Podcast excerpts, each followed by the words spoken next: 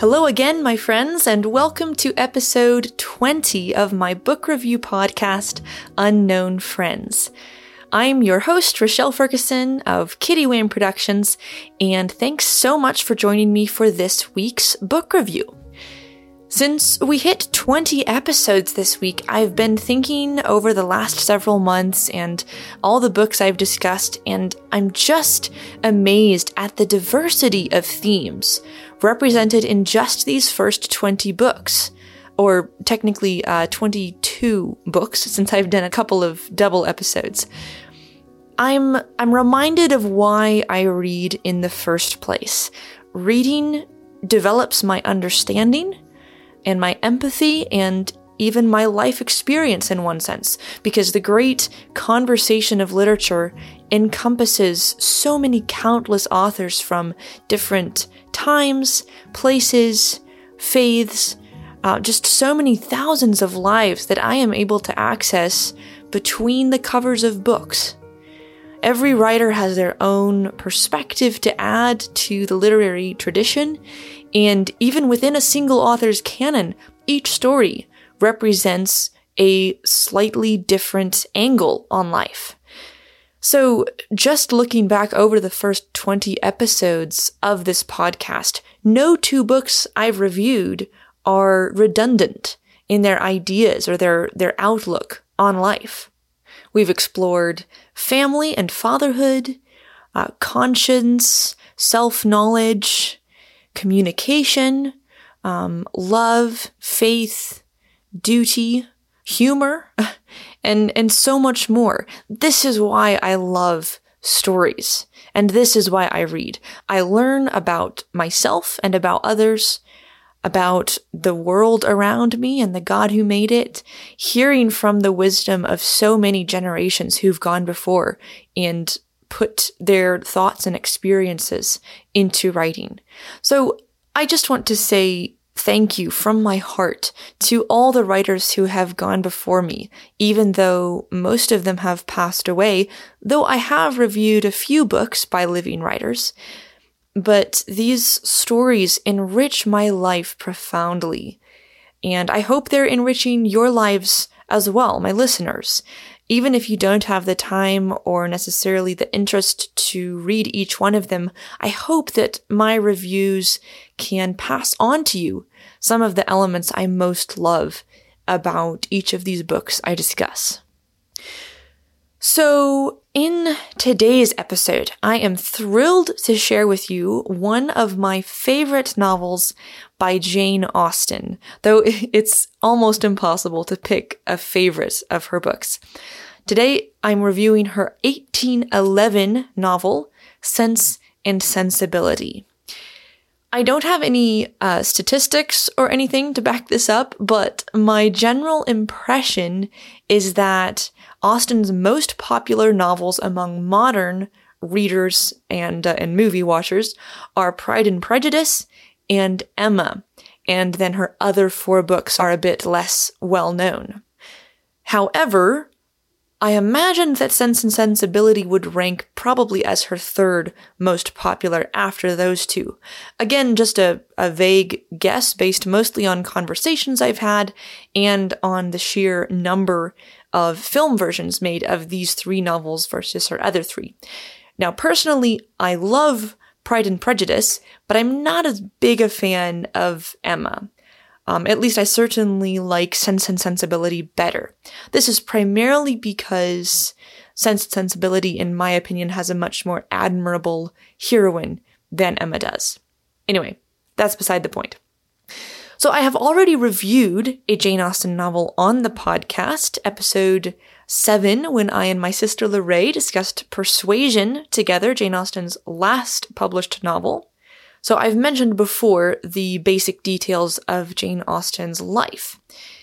In a single sentence, in case you missed that episode or you have forgotten, Jane Austen lived in England from 1775 to 1817. She never married and she wrote six novels of witty social commentary, along with some shorter and some unfinished works.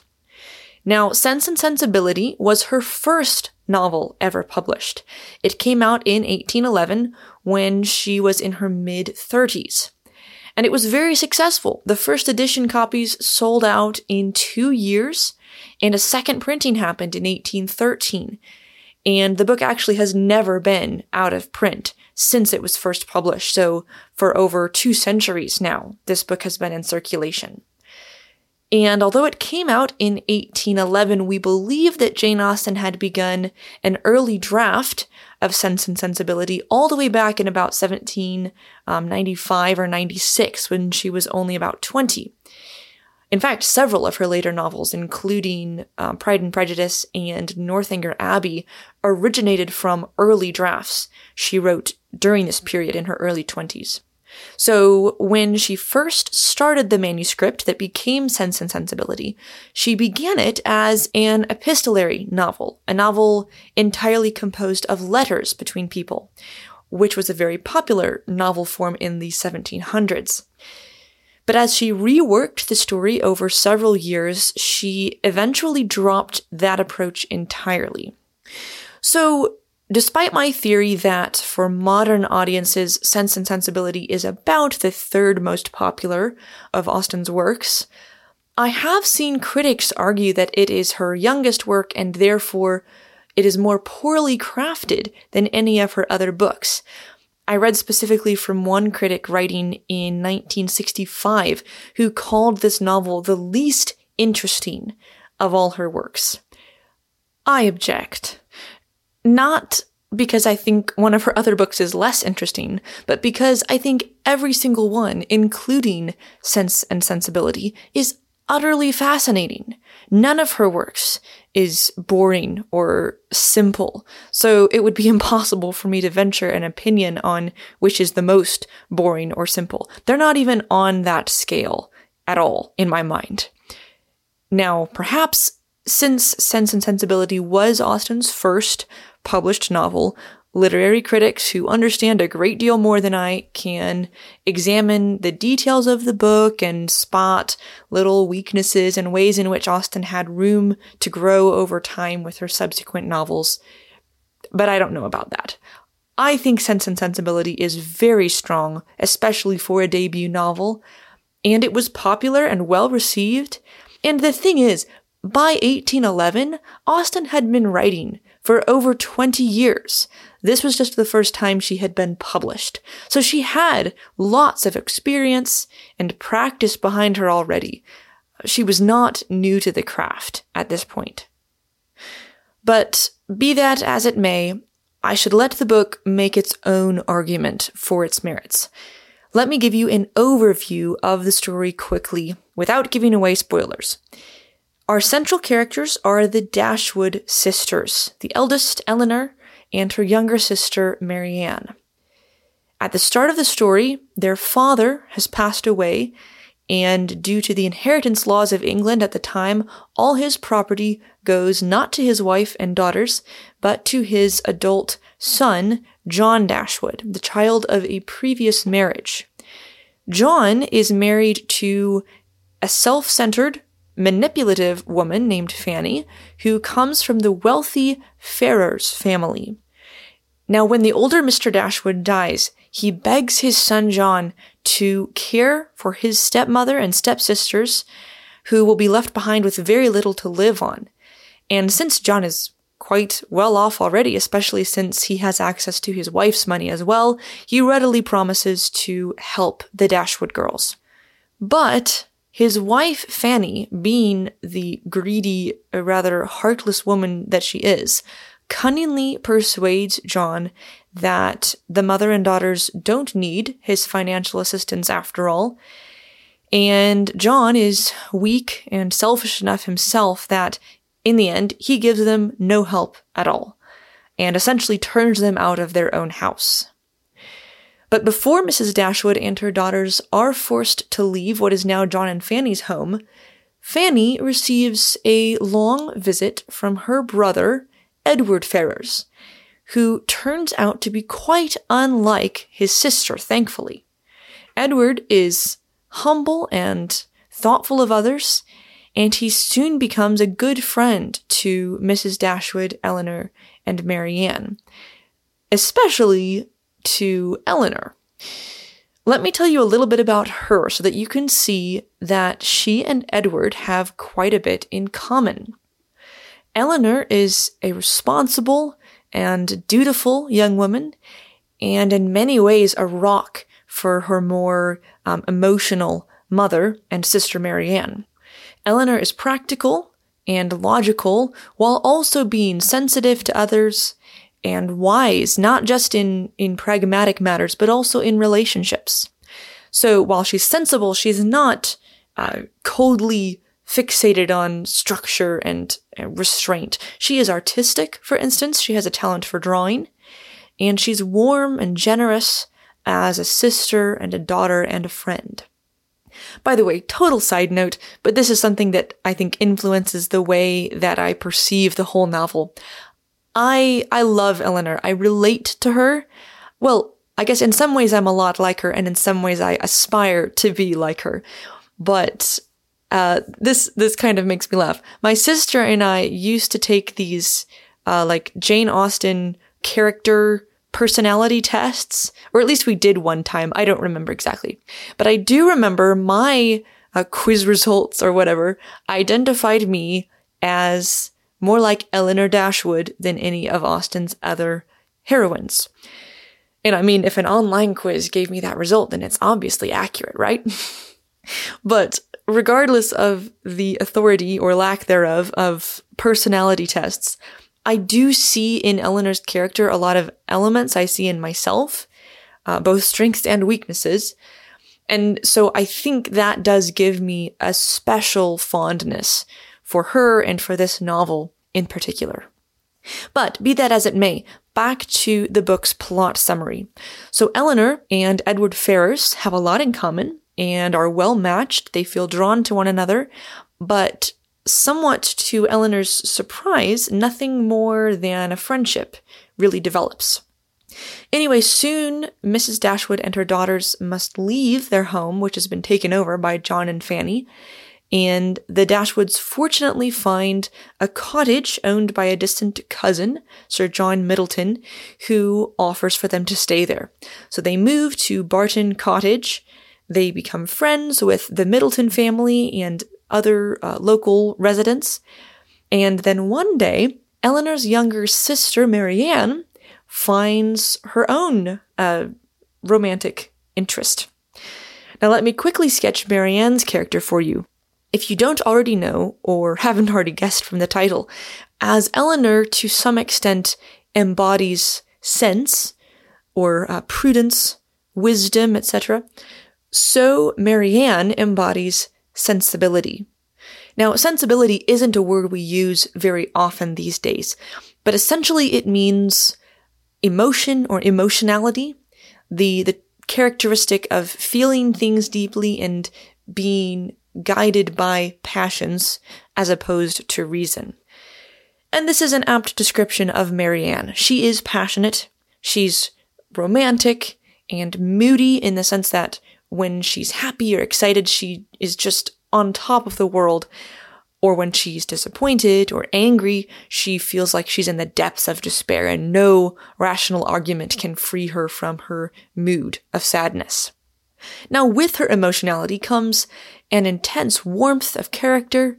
She is fiercely loyal to those she loves, and she is stubbornly firm in her beliefs and her opinions.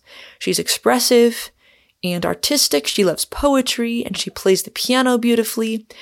But ultimately, her weakness is that she puts all her confidence in feelings and resists what she sees as restraints. And we'll talk more about that in a moment. But after the Dashwoods move to Barton Cottage, Marianne meets young Mr. Willoughby, and he meets all her criteria for an eligible suitor. He's romantic, and he's enthusiastic about life.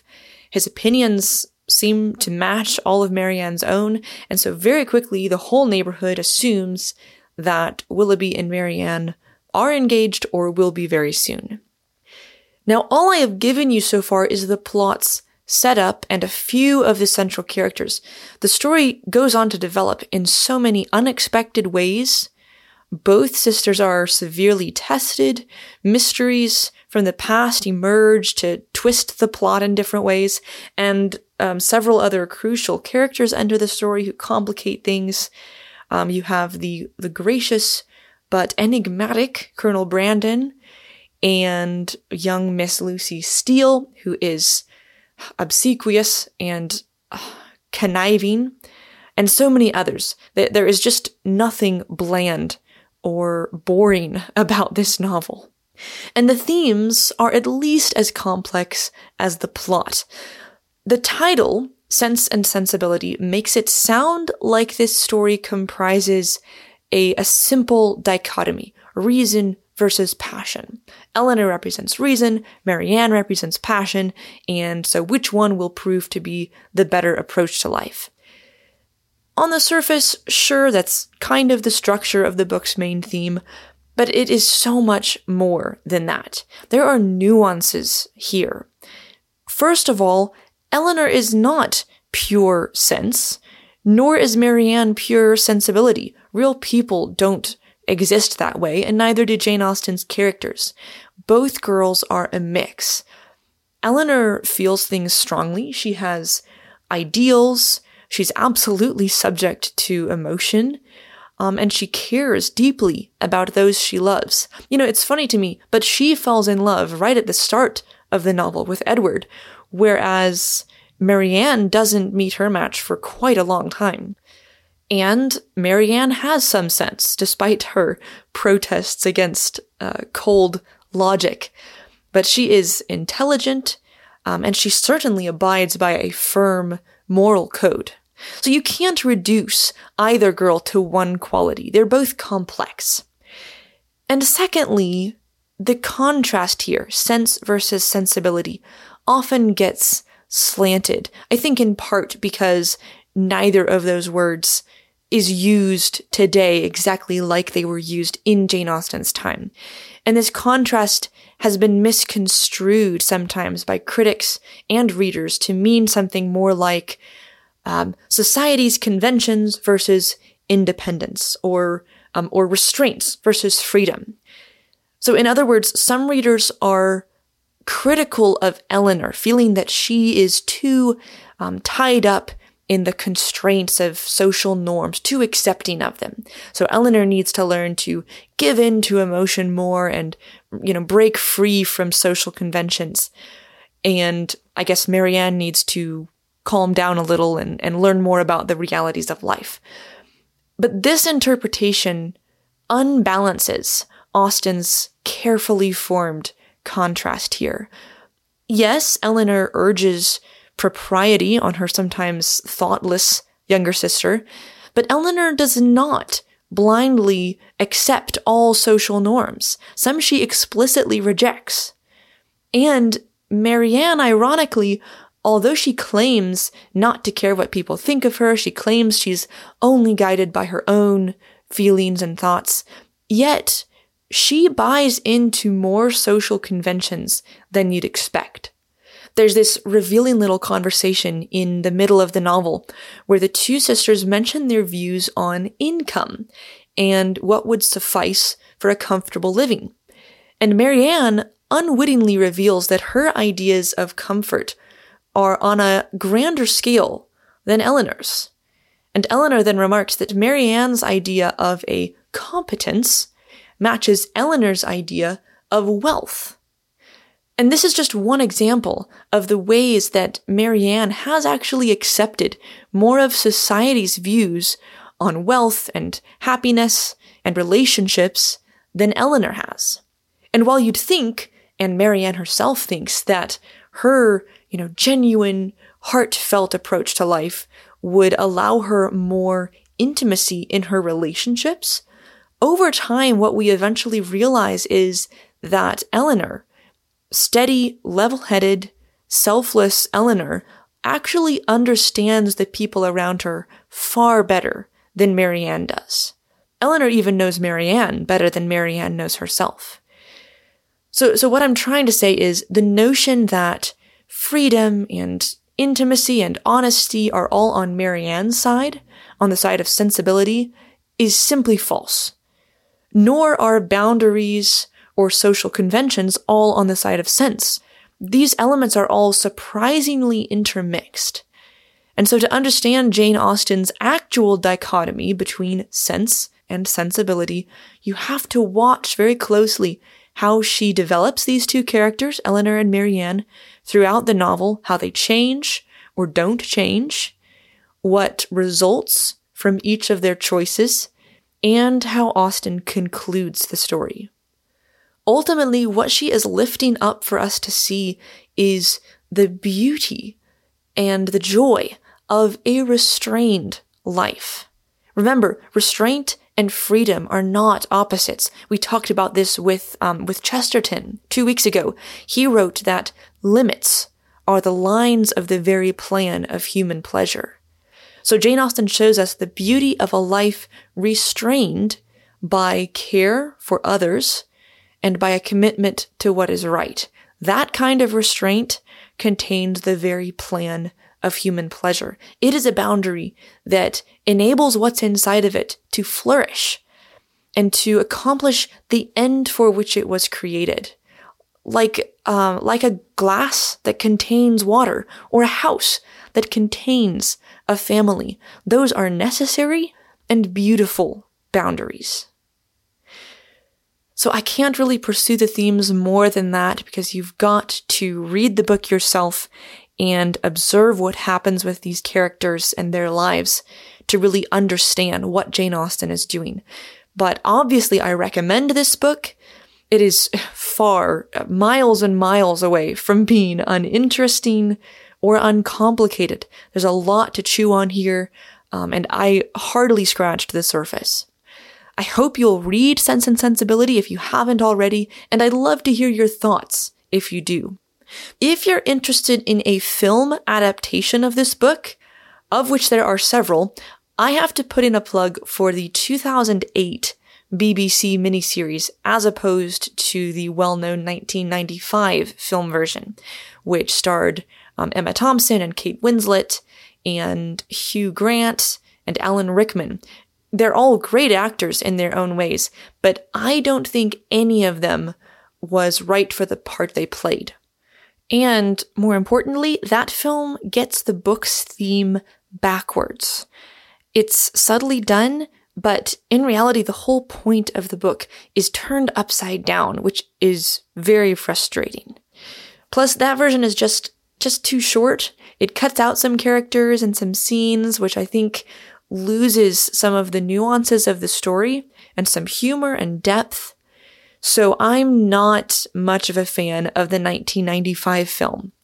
However, Andrew Davies wrote the screenplay for the 2008 TV miniseries, and I love his version. Andrew Davies has adapted several of my favorite novels into some of my favorite movies. He did the 1995 BBC Pride and Prejudice. He did Charles Dickens's Bleak House and Little Dorrit, which are both fantastic miniseries. So he's a great writer, and at least in his films that I have seen, he does a good job remaining faithful to the source material. So his 2008 version of Sense and Sensibility, I would recommend. It's well written, well cast and acted and filmed, and it is actually remarkably short considering how much justice it did to the book. I want to say it's around three hours long, I think. Obviously, the very best option is to read the book, but then after you read it, if you want to visualize the story, watch the BBC miniseries. Now, let's make this interactive instead of just me giving my opinion on Austen's work. I would love to hear from you, and I've got a simple question for you.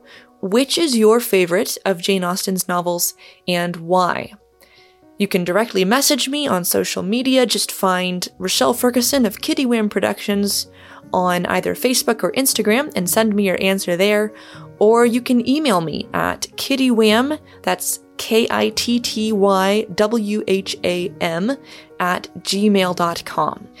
I look forward to hearing from you about your favorite Austen novel And as always, if you have a book or author to suggest for me to review in a future episode, please feel free to share your recommendation as well. Looking ahead in episode 21, coming next Wednesday, September 9th, I will be reviewing a novel called The Chosen, written by Chaim Potok and published in 1967. This is a fascinating story about the friendship between two American Jewish boys at the end of World War II. And I'm very much looking forward to sharing more about that next week. So I'll see you then, and thank you so much for listening.